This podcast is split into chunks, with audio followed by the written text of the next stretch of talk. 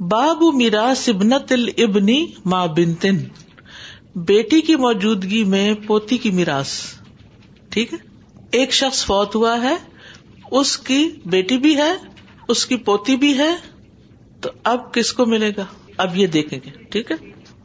حدثنا آدم، حدثنا شعبت حدثنا ابو قیسن سمیت حزیل ابن شرحبیلا قال سئل ابو موسا ان بنت وابنت ابن و اختن، ٹھیک ہے؟ بیٹی بھی ہے، بہن بھی ہے اور پوتی بھی ہے، تین ہو گئے، ٹھیک؟ فقال بنتی انسف ولیل اختی انسف تو ابو موسا اشری نے کہا، سمپل بات ہے، آدھا بیٹی کو دے دیں، آدھا بہن کو دے دیں۔ اتنی بات سمجھ آئی؟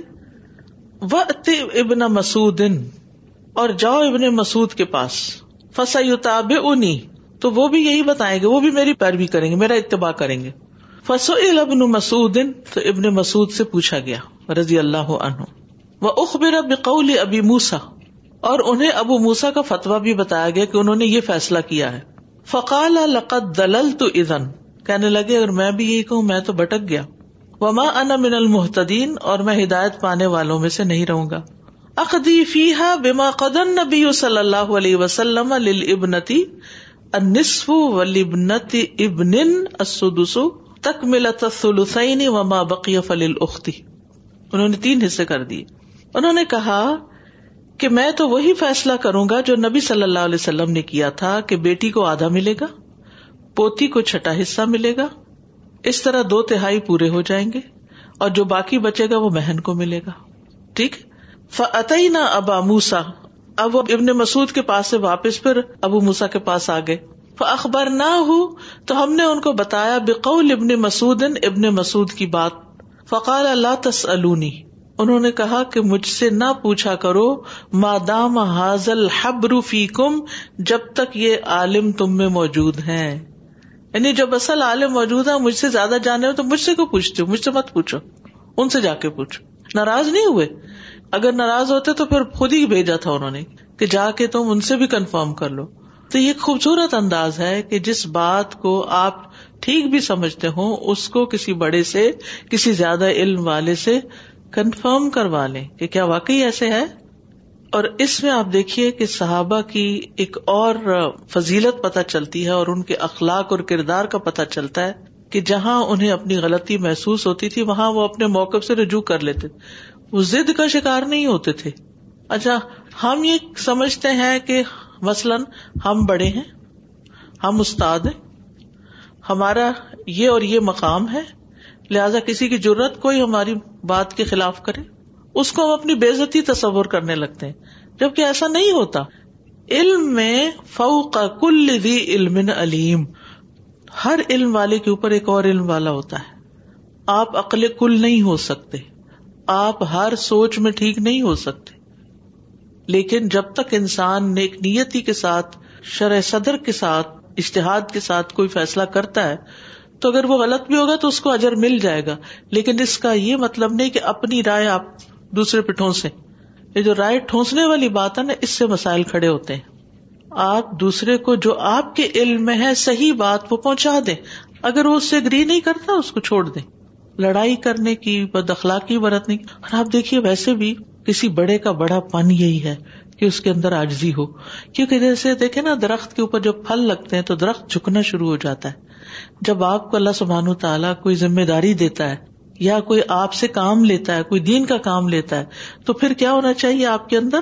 ہمبلنیس ہونی چاہیے۔ لیکن ہمیں تو بہت چھوٹی چھوٹی باتیں چپ جاتی ہیں۔ پھر اس کی بنیاد پر ہم دوسروں کو ٹیز کرنا شروع کر دیتے ہیں، ٹانٹ کرنا شروع کر دیتے ہیں۔ ڈائریکٹلی یا انڈائریکٹلی اس کو ذلیل کرنا شروع کر دیتے یہ بد اخلاقی کی قسم ہے۔ اور اللہ نیتوں کا حال خوب جانتا ہے کہ کوئی شخص کوئی بات کیوں کر رہا ہے۔ لہذا بہت ضروری ہے کہ ہم صحابہ کے اس اخلاق سے بھی سیکھیں، اس طرز عمل سے سیکھیں۔ تو انہوں نے بالکل مائنڈ نہیں کیا، بلکہ خود ہی بھیجا تھا، جب اپنی غلطی پتہ چلی تو رجوع کر لیا۔ اصل میں ابو موسا اشری سے پہلے ابن مسعود کوفا کے حاکم تھے۔ یعنی ابن مسعود پہلے وہاں امیر تھے۔ تو حضرت عثمان رضی اللہ عنہ نے انہیں معذول کر کے ان کی جگہ ابو موسا اشری کو وہاں کا حاکم بنایا تھا۔ ابو موسا اشری کے ساتھ فتوا دینے میں سلمان بن ربیہ الباہلی بھی شریک تھے۔ دو لوگ تھے۔ انہیں جنگی گھوڑوں میں بہت مہارت حاصل تھی۔ انہیں سلمان الخیل کہا جاتا تھا۔ لیکن جب حضرت ابن مسعد نے دوسرا فتوا دیا تو ان دونوں نے ایک امیر ہے کوفا کا، ابو مسا اشری پوسٹ ہے بہت بڑی ان کے پاس، اور دوسرے جنگی گھوڑوں میں بڑی مہارت رکھتے ہیں، بہت قابل آدمی ہے دونوں نے اپنی بات کو واپس لے لیا۔ کتنی عظمت ہے، کتنی بڑائی ہے۔ کیا ہم ایسا کر سکتے؟ بازو کا ایسا ہوتا ہے نا، ہم پڑھا رہے ہوتے ہیں، کوئی شاگرد اس میں الٹا سوال کر دیتا ہے۔ یا کہتا ہے میں اس سے اگری نہیں کرتا۔ تو اب آپ کا طرز عمل کیا ہونا چاہیے؟ اخلاق کیا ہونا چاہیے؟ یا اونچا بول پڑتا ہے؟ کیا کریں گے آپ؟ سوچے آپ سب۔ مائیں اپنے بچوں کے بارے میں سوچیں کہ جب ہم بچوں کو ایک بات سمجھاتے ہیں تو وہ آگے سے ڈس اگری کرتے ہیں، پھر ہمارا رویہ کیا ہوتا ہے؟ سمجھنے کی کوشش کریں کہ یہ کیوں اس طرح اتنا زور سے بول رہا ہے؟ ٹھیک ہے، اس کی تربیت ہمارا فرض ہے، لیکن تربیت عمل سے زیادہ ہوتی ہے۔ عمل کے ذریعے ہوتی ہے تربیت۔ میں شاید پہلے بھی مثال دی تھی کہ میرے بچوں میں سے جب کوئی اونچا بولتا تو میں اور آہستہ ہو جاتی۔ یہ نہیں کہ اس کی بات کے مقابلے اور چلا کے، اس سے اوپر اور زیادہ چڑھائی کر کے۔ آپ اسے کہہ رہے چپ کرو۔ اور آپ خود اتنا زور سے چلا رہے ہیں، تو آپ کیا سکھا رہے ہیں اس کو؟ چیخنا ہی سکھا رہے ہیں نا؟ اخلاق تو نہیں سکھا رہے۔ اگر آپ کسی کو اخلاق سکھا رہے ہیں نا، پہلے خود اس کا نمونہ بن کے دکھائیں۔ اگر آپ نمونہ نہیں ہے تو آپ سے کوئی سیکھنے والا نہیں ہے۔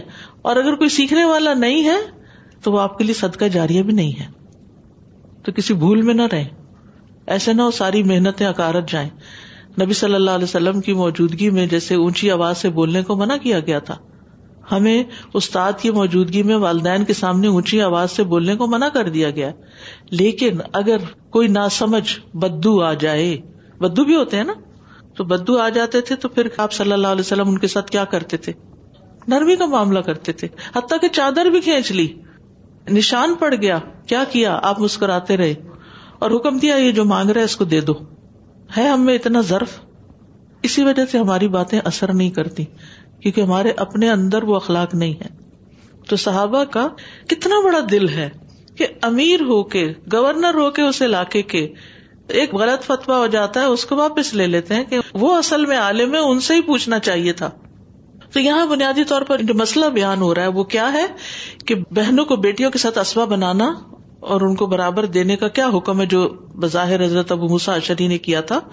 حضرت ابو مسا اشری کے فتوے کی جو بنیاد تھی وہ قرآن کی آیت کا ظاہر تھا، ٹھیک ہے؟ کیونکہ قرآن میں بیٹی کے متعلق کیا آتا ہے اس کو کیا دو؟ آدھا دے دو، ٹھیک ہے؟ اور اسی طرح ایک بہن کو نصف ملنے کی بھی وضاحت ہے۔ جب میت کا پورا ترکہ تقسیم ہو گیا تو پوتی کے لیے کچھ نہیں بچا، تو وہ محروم ہو گئی۔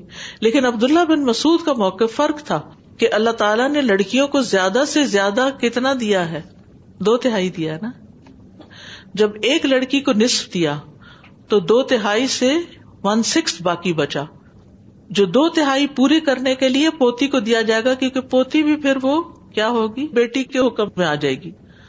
رسول اللہ صلی اللہ علیہ وسلم کا شادی گرامی ہے، بہنوں کو بیٹیوں کے ساتھ اسبا بنایا جائے۔ اس لیے دو تہائی سے باقی ماندہ ون تھرڈ جو ہوگا وہ بہن کو مل جائے گا۔ تو اس کی تائید رسول اللہ صلی اللہ علیہ وسلم کے فیصلے سے بھی ہوتی ہے، جس کی طرف عبداللہ بن مسعد نے اشارہ فرمایا۔ تو اس مسئلے کی مثال کچھ یوں ہوگی کہ ایک شخص بیٹا اور بیٹے کی بیٹی، بیٹا اور پوتی، اور باپ کی طرف سے سگی بہن یعنی باپ نے کسی اور عورت سے شادی کی اور اس سے اس کی بہن تھی۔ یہ ماں کی طرف سے نہیں ہے، بلکہ کس کی طرف سے؟ باپ کی طرف سے۔ کیونکہ ماں کی طرف سے بہن بیٹیوں کے ہوتے ہوئے وارث نہیں ہوتی۔ باپ کی طرف سے ہوتی۔ دوبارہ اس سے ایک اور بات یہ بھی پتا چلتی ہے کہ صحابہ سے بھی غلطی ہو سکتی تھی، کیونکہ وہ انسان تھے۔ کسی بڑے سے بڑے عالم سے بھی غلطی ہو سکتی۔ ہے کسی بڑے سے بڑے نیک انسان سے عابد زاہد سے بھی غلطی ہو سکتی۔ اور اس میں جریج کا واقعہ معلوم ہے آپ کو؟ جریج کون تھا؟ جریج ایک بہت عابد زاہد انسان تھا۔ یہ نبی صلی اللہ علیہ وسلم کے آنے سے پہلے کی بات یعنی بنی اسرائیل کا ایک زاہد تھا، ٹھیک ہے؟ اچھا وہ سارا وقت کیا کرتا تھا؟ اس نے اپنا ایک الگ گجرا بنا لیا تھا، اس میں بیٹھ کر عبادت کرتا رہتا تھا۔ ذکر، تسبیح، نماز، بس یہی اس کا کام تھا۔ جیسے مونکس ہوتے ہیں نا، تو ہی واز اے مونک تو کیا ہوا کہ اس کی ماں کو کسی چیز کی ضرورت پیش آئی؟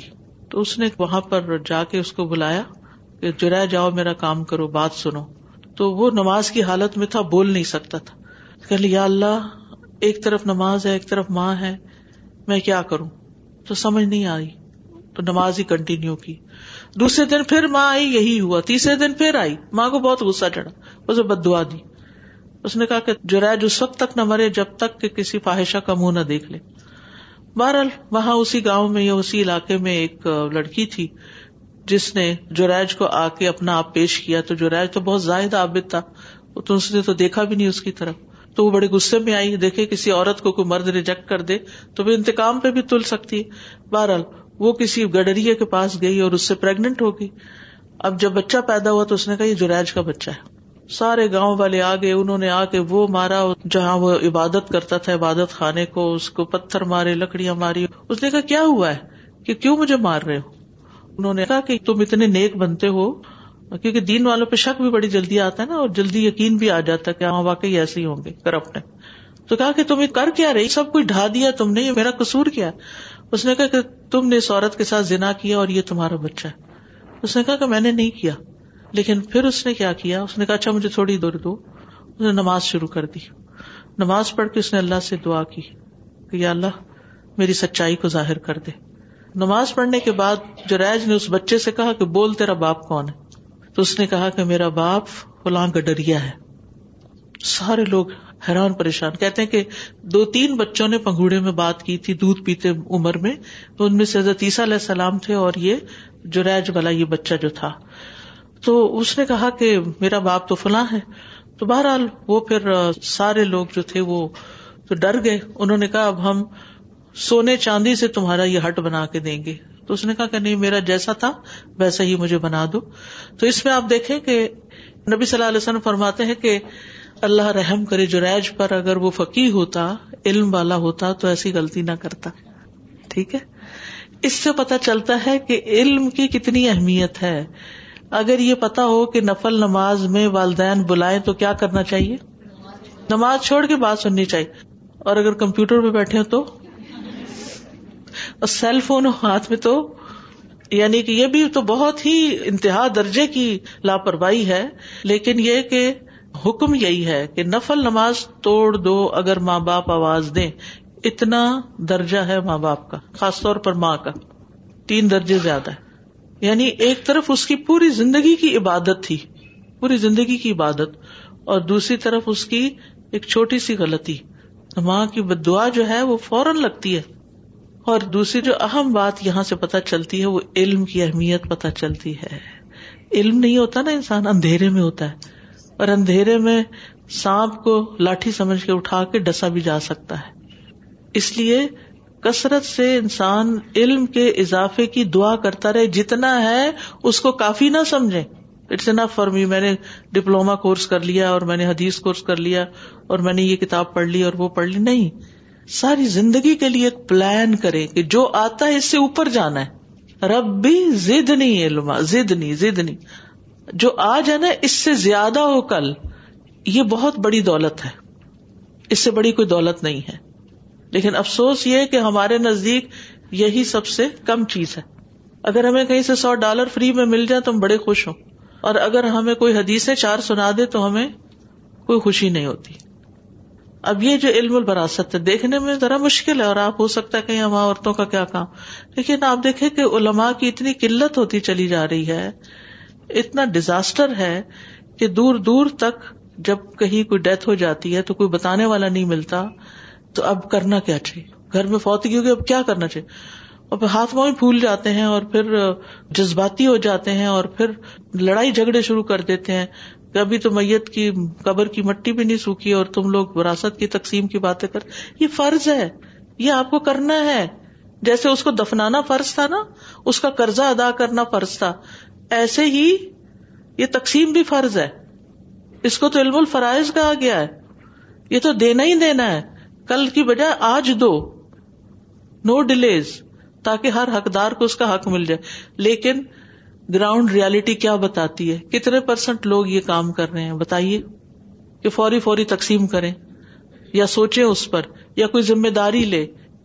یعنی آپ کا حصہ کہیں پڑا ہوا ہے، آپ کو نہیں مل رہا۔ حالانکہ آپ بہت شدید ضرورت مند ہے لیکن آپ کو کوئی دے نہیں رہا۔ وہ کوئی اور ہی استعمال کیے چلے جا رہا ہے۔ یہ مجبوری ہے، وہ مجبوری، یہ محتاجی ٹھیک ہے، ایک دفعہ آپ کے ہاتھ آ جائے، اس کے بعد آپ اگر وہ واقعی محتاج ہے تو آپ اس کو لوٹا دیں کہ یہ لو بھائی رکھو۔ اب آپ کو، آپ کا مل گیا، آپ نے اپنے ہاتھ سے دیا۔ یہ انصاف کی بات ہے۔ نہ کہ کسی کا حصے کے اوپر قبضہ جما کے بیٹھے رہو۔ یہ ظلم ہے۔ اور ظلم کی بہت بڑی قسم ہے۔ جس کی بنا پر وہ جرائج کی طرح ساری عبادت جو ہے، وہ ایک طرف رہ جاتی ہے۔ ستر سال بھی اگر کوئی عبادت کرتا ہے نا اور وراثت کی تقسیم میں غلطی کرتا ہے، غلط وسیعت کرتا ہے، وارثوں کو محروم کرتا ہے یا وارثوں کو ہی مزید دیتا ہے جو ان کا حصہ نہیں بھی بنتا۔ یعنی وارثوں کے درمیان انصاف نہیں کرتا۔ انصاف سے مراد جو اللہ نے حصے رکھے وہ نہیں دیتا ان کو۔ تو ساری عبادت ضائع اور آخرت برباد۔ تو کسی کی خاطر اپنی آخرت برباد کرنا یہ کہاں کی عقل مندی ہے۔ تو اس لیے تھوڑی تکلیف اٹھا کے گھر جا کے ذرا دوہرا بھی لیا کریں۔ تاکہ تھوڑا پکا ہو جائے۔ تو اس میں ہم دیکھتے کہ صحابہ بھی انسان تھے، ان سے بھی غلطی ہو سکتی تھی۔ ابو موسا اشری جو ہے انہوں نے اپنے آپ کو عقل کل نہیں سمجھا، اپنے فتوے کی تائید چاہی، اسی لیے ابن مسعود کے پاس بھیجا۔ اور ابن مسعود نے یہ نہیں کہا کہ دیکھیں اب امیر نے ایک فتوا دے دیا، تب اس کے خلاف میں کیسے جاؤں؟ انہوں نے کیا کہا؟ جو کام رسول اللہ صلی اللہ علیہ وسلم نے کیا، میں اس کے مطابق کروں گا۔ یہ ہے آپ سے محبت سب سے زیادہ ہونا، ہر ایک سے زیادہ ہونا، کہ جو سنت ہے میں اس کو اختیار کروں گا۔ اور ابن مسعود کے یہ الفاظ جو ہے نا بڑے زبردست ہیں۔ ان سے جب پوچھا گیا اور جب ابو موسا کی رائے بتائی گئی تو انہوں نے کہا لقت دلل تو ادن وما ان من المحتین اگر میں یہ صحیح بات نہ بتاؤں تو میں تو گمراہ ہو گیا۔ تو صرف بدعت ہی گمراہی نہیں، کلو بدعت دلالہ، بلکہ سنت سے انحراف بھی گمراہی کی طرف لے جاتا ہے۔ یعنی صرف دین میں نئی چیزیں ایجاد کرنا ہی گمراہی نہیں، بلکہ سنت سے منہ موڑ کر اپنی خواہشات پہ چلنا یا اپنی عقل کے مطابق فیصلے کرنا، یہ بھی گمراہی کے رستے کھولتا ہے۔ یعنی شریعت کی مخالفت بھی گمراہی ہے، چاہے وہ بدت نہ بھی ہو۔ پھر اسی طرح آپ دیکھیے کہ پوتی اگر ایک ہو یا زیادہ ہو اس کا حصہ چھٹا ہی ہوگا ٹھیک ہے؟ ایک یا زیادہ عورتیں جن کی تعداد بڑھنے سے سب کو برابر کا حصہ ملتا ہے نہیں جیسے بیٹیاں دو یا دو سے زیادہ ہے تو دو تہائی میں ہی سب شریک ہوں گی۔ اور بہن سے مراد سگی بہن ہوتی ہے۔ تازہ وراثت کی تقسیم مرنے کے بعد کی جاتی ہے۔ تو جیسے اکثر لوگ کہتے ہیں کہ آپس میں ناراضگی یا لڑائی ہوگی تو آپ ہمارے حصے علیحدہ کر دیں۔ بس بھائی جیسے کہتے ہیں ہمیں الگ کر دیں یا بہنیں کہتی ہیں ہمیں ہمارا حصہ دے دیں۔ تو وہ زندگی میں کیسے ہوتا ہے؟ زندگی میں تو ہبا ہوتا ہے۔ وراثت تو ہوتی ہی مرنے والے کی ہے۔ وہ وراثت نہیں ہوتی۔ کیونکہ مرنے والا بالکل کنگال تو نہیں مرتا نا۔ چاہے وہ زندگی میں کچھ ہبا بھی کر چکا ہو، بچوں کو دے بھی چکا ہو۔ کہ میرے پاس بہت ہے میرے لیے اتنا کافی ہے باقی ان کی زندگی شروع ہو رہی ہے ان کو ہیلپ کر دیتے ہیں دے سکتے ہیں۔ لیکن وہ یہ کہہ کے نہیں دیں گے کہ ہم وراثت تقسیم کریں۔ وہ جب فوت ہوں گے اس وقت چاہے ان کی ایک کٹیا ہی کیوں نہ وہ تقسیم ہوگی پھر۔ دوسری بات استاذہ کہ جیسے یہ تین بچے ہیں اور دادا تقسیم کریں گے نا؟ دادا کی وراثت میں دادا کی وراثت میں سے۔ ان کو نہیں ملے گا۔ جیسے باپ بھی فوت ہو گیا بچوں کا۔ ہاں۔ اور پھر بعد میں دادا بھی فوت۔ تو اب وراثت تو ہے نہیں نا یتیموں کی۔ اب ان کو کچھ نہیں ملے گا یعنی۔ یعنی باپ پہلے فوت ہو گیا تھا۔ جی دادا دادا جی۔ ہاں۔ اگر دادا کا بیٹا ہے یعنی اپنی اولاد ہے جی۔ تو پھر ادھر نہیں جائے گا۔ لیکن اگر نہیں ہے تو پھر یعنی اگر اپنی اولاد نہیں تھی ساری فوت ہو گئی ہے اور بچوں کے بچے ہیں تو بیٹیوں کے نہیں بلکہ بیٹے کے جو اولاد ہے اس کو ملے گا۔ اچھا پھر پوتوں کو جائے گا۔ پھر جائے گا۔ جی استاد میرا بھی اسی سے ملتا جلتا سوال تھا جیسے آپ نے فرمایا کہ ایک بیٹا حیات ہے اور ایک بیٹا فوت شدہ ہے تو پھر تو حیات بیٹا سب کچھ پوری جائیداد کا وارث ہو جائے گا؟ جی۔ کریکٹ؟ اس میں تو پھر بالکل ہی کوئی گنجائش ہی نہیں ہے کوئی گنجائش نہیں۔ دادا وسیعت کر وسیعت کر سکتے ہیں۔ جی دادا وسیعت کر سکتے ہیں۔ جی ہاں بالکل ادر وائز نہیں۔ جزاک اللہ۔ السلام علیکم ابھی جو ہم نے یہ حدیث پڑھی تھی اس میں مرد ان کا کوئی۔ مرد آسمانی ہاں، تھا نا مرد نہیں ہے، اس لیے۔ اور یہ جو بہن کو ملا وہ بچی کی پھوپھی ہے میں وہ یہ کہی تھی وہ بچی کی تو پھوپھی ہوئی نا جی ہاں۔ میت کی جی، بہن ہاں بچی جی۔ کی پھوپھی ہوئی I was wondering if it's um, permissible to inherit from a mother who isn't Muslim. Oh, sorry. So- not Muslim Yeah, like if I'm نہیں. باب میراث الجدی ما الابی والاخوتی۔ باپ یا بھائیوں کی موجودگی میں دادا کی میراث کا بیان۔ میت فوت ہو گئی۔ باپ ہے، بھائی ہے کیا اب دادا کو ملے گا کہ نہیں ملے گا؟ اب پڑھتے ہیں۔ وکال ابو بکر وبن عباس وبن زبیری الجد ابن۔ دادا کیا ہے؟ باپ ہے۔ وقرا ابن عباس یا بنی آدم۔ ابن عباس نے آیت پڑھی، اے بنو آدم، اے آدم کی اولاد و تبا تو ملت آبائی ابراہیم و اسحاق و یعقوب۔ اور میں نے پیروی کی، اپنے باپ دادا کی ملت کی، جو ابراہیم اور اسحاق اور یعقوب ہیں۔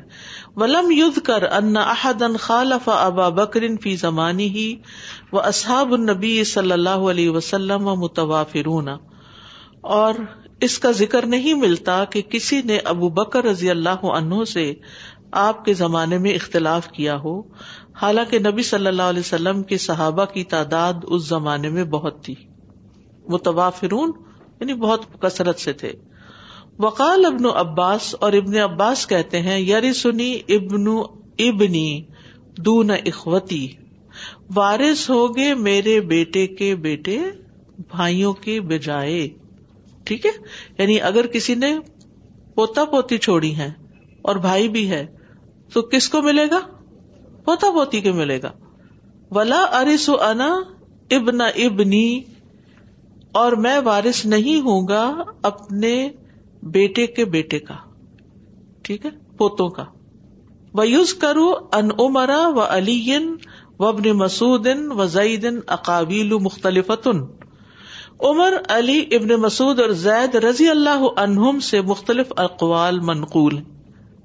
تو یہاں پر دو آیتوں کا ذکر ہے، ایک سورت اللہ راف کی ہے، یا بنی آدم والی اور دوسری سورت یوسف کی آیت تھرٹی ایٹ اور میں نے اپنے باپ دادا ابراہیم اور اسحاق اور یعقوب کے دین کی پیروی کی ہے۔ ہمارے لیے ممکن ہی نہیں کہ ہم اللہ کے ساتھ کسی چیز کو شریک ٹھہرائیں۔ یہ ہم پر اور لوگوں پر اللہ کے فضل میں سے ہے، لیکن اکثر لوگ شکر ادا نہیں کرتے۔ واتبعت ملة آبائي إبراهيم وإسحاق ويعقوب۔ ما كان لنا أن نشرك بالله من شيء ذلك من فضل الله علينا وعلى الناس ولكن أكثر الناس لا يشكرون تو دادا کی میراث کیا ہے؟ یعنی جو ٹاپک ہے اس چیپٹر کا، اس سے جد سے مراد جد سلبی ہے، جو باپ کی طرف سے ہوتا ہے۔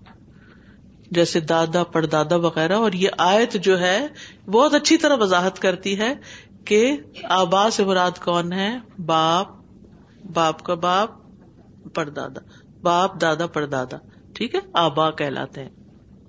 جد رحمی مراد نہیں۔ جد رحمی کون سا ہوتا ہے؟ جو ماں کی طرف سے ہوتا ہے۔ جیسے نانا پڑنانا وغیرہ۔ نانا پڑنانا کا وراثت میں حصہ نہیں ہوتا، ٹھیک ہے؟ اگر ان کا نواسا فوت ہو جائے۔ اسی طرح بھائیوں سے مراد کون سے بھائی ہیں؟ حقیقی یا باپ کی طرف سے بھائی؟ ماں کی طرف سے بھائی شریک نہیں ہوں گے۔ اس پہ علماء امت کا اتفاق ہے۔ اسی طرح باپ کی موجودگی میں دادا وارث ہوتا نہیں ہوتا نہیں ہوتا۔ اور دادا باپ کے قائم مقام ہوتا ہے۔ لیکن اگر باپ نہیں ہے تو پھر اور صورت حال ہے۔ تو دادا کی تین حالتیں ہیں۔ جب میت کی مذکر یعنی میل وارث موجود ہو، جیسے بیٹا، پوتا وغیرہ۔ تو دادا کو میت کے ترکے سے چھٹا حصہ ملے گا، کیونکہ یعنی باپ بیچ والا نہیں ہے نا۔ جب میت کی مونس وارث ہو، بیٹی، پوتی وغیرہ، تو دادا جو ہے وہ چھٹے حصے کے ساتھ اسبا بھی ہوتا ہے۔ جب بیٹا نہیں ہوتا تو پھر وہ جاتا ہے نا قریبی مرد کو۔ جب میت کی کوئی فرا وارث نہ ہو فرا کا مطلب ہے یعنی شاخ یعنی اولاد یعنی کہ نہ بیٹا ہے، نہ بیٹی ہے، نہ باپ ہے دادا ہی ہے، تو پھر دادے کو بطور اسبا ترکا مل جائے گا یعنی ترکے میں سے حصہ ملے گا۔ تو باپ کی دادا سے مختلف حیثیتوں کی صورتیں ہیں، کچھ۔ مدرجہ ذیل صورتوں میں باپ دادا سے مختلف حیثیت کا حامل ہوگا۔ باپ کی موجودگی میں دادا کی طرح دادی بھی وارث نہیں ہوتی۔ لیکن دادا کی موجودگی میں دادی وارث ہوگی۔ باپ کی موجودگی میں دو صورتیں ایسی ہیں کہ ماں کو بکیا مال کا تہائی ملتا ہے۔ خامن فوت ہو جائے اور اس کے وارث بیوی ماں اور باپ ہوں۔ بیوی فوت ہو جائے اور اس کے وارث خامن ماں اور باپ ہوں۔ ان دونوں صورتوں میں اگر باپ کی بجائے دادا ہو تو ماں کو کل ترکے سے تہائی ملتا ہے۔ یہ اصل میں صورت حال کبھی کبھی پیش آتی ہے اور تھوڑی سی کمپلیکیٹڈ ہے، جس میں پھر کسی ایکسپرٹ سے اس وقت مدد لے لینی چاہیے۔ بہرحال، دادا جو ہے وہ باپ کے قائم مقام ہوگا۔ ٹھیک؟ اگر اپنا باپ نہیں ہے تو۔ تو امام بخاری نے یہاں دو آیتوں کا حوالہ دیا ہے۔ پہلی آیت میں اللہ تعالیٰ نے اولاد آدم کے بیٹے کہا ہے۔ گویا، آدم کون ہوئے؟ باپ ہوئے۔ حالانکہ وہ کون سے باپ ہیں؟ کس نمبر پہ ہے گن کے نمبر بتائیے اپنا۔ کچھ پتا نہیں نا۔ جد اکبر کہتے ہیں ایسے کو۔ جد اکبر ہے دوسری آیت میں ابراہیم اور اسحاق علیہ السلام کو اللہ تعالیٰ نے یوسف علیہ السلام کے باپ کا ہے۔ حالانکہ ابراہیم علیہ السلام کیا ہے ان کے؟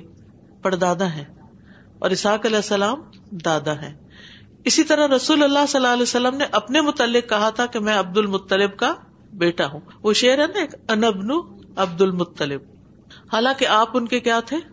پوتے تھے۔ تو گویا عبد المطلب کو آپ نے اپنا باپ قرار دیا جبکہ وہ دادا تھے۔ تو اس سے یہ پتا چلتا ہے کہ دادا کو بھی باپ کہہ سکتے ہیں۔ ٹھیک ہے؟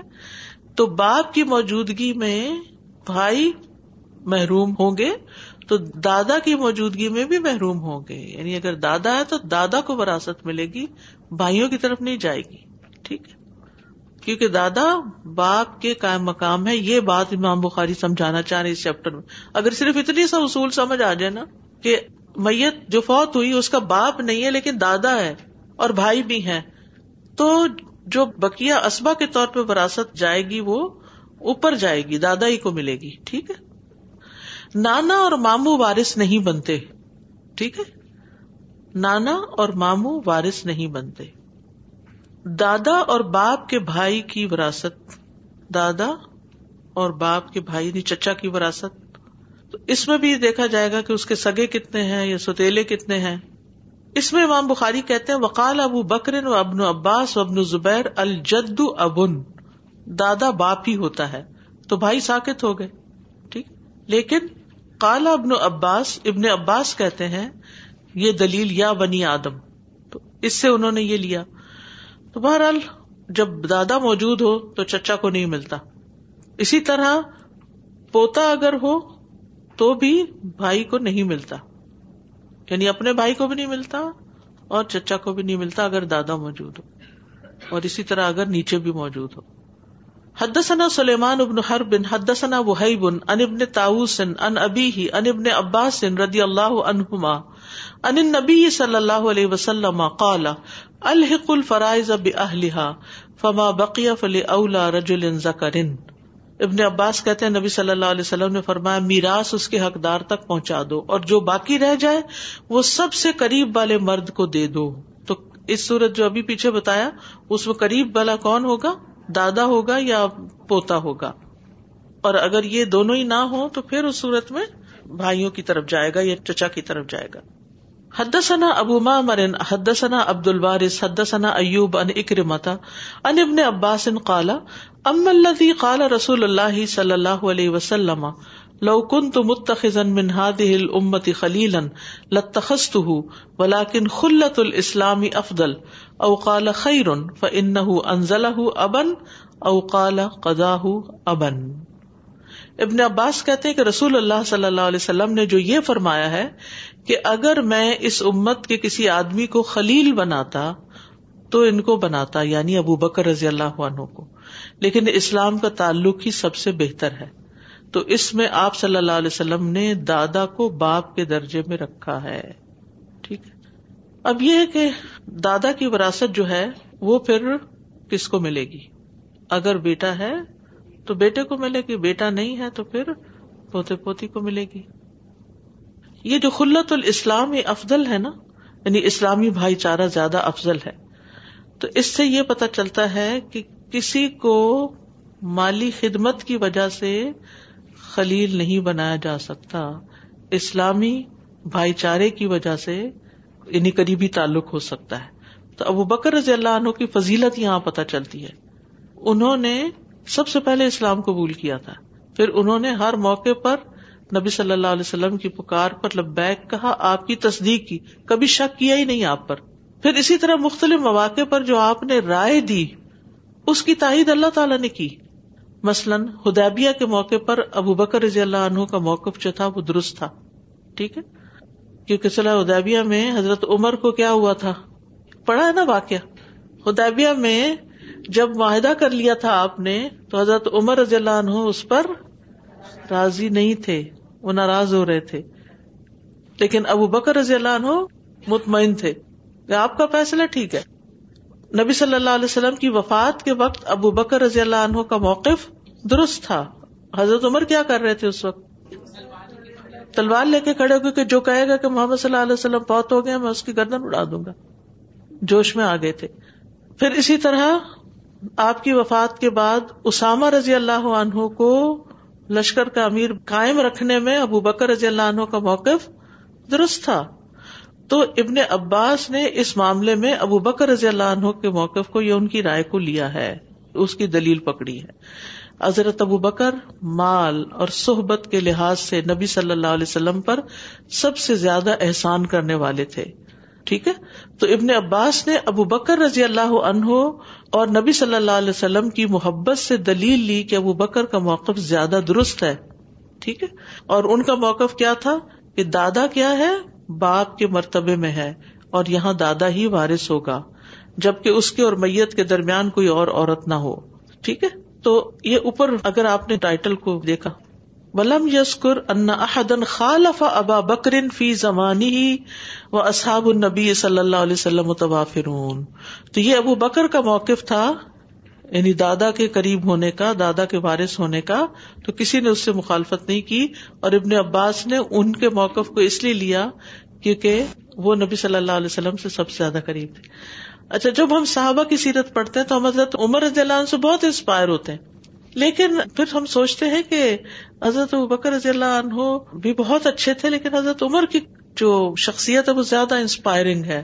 تو ان کو کیوں قریب ترین قرار دیا گیا نا؟ دونوں کی فضیلت ہے، لیکن دونوں میں سے حضرت بکر کی فضیلت زیادہ تو یہ جو چند ایک مواقع آپ کو میں نے گنوائے ہیں، اس سے کیا پتا چلتا ہے کہ بعض اوقات ایک شخص بہت زیادہ اپنی گفتگو میں یا اپنی شخصیت کے اعتبار سے بہت انسپائرنگ نہیں ہو سکتا، مگر اپنی وزڈم کے اعتبار سے اور ایمان کے اعتبار سے اور اخلاص کے اعتبار سے دوسرے سے آگے نکل جاتا ہے۔